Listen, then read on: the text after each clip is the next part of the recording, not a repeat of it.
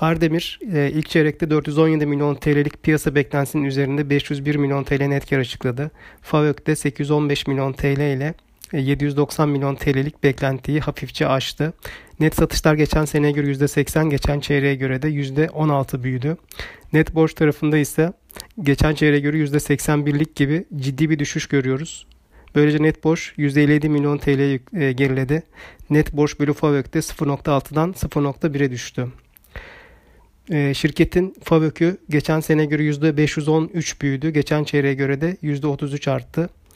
Güçlü FAVÖK'ü ve net borç pozisyondaki azalmayı çok olumlu değerlendiriyoruz.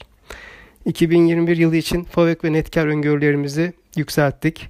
FAVÖK'ü 3.2 milyar TL'ye e, net karı da 1.9 milyar TL yükselttik. Önceki tahminlerimiz e, FAVÖK için 2.8 milyar, e, net kar için de 1.7 milyar TL'ydi. Böylece e, biz 12 aylık hedef fiyatımızı 9.10 TL'den 11 TL yükseltmiş olduk. Endeks üzerinde getiri önerimizi sürdürüyoruz.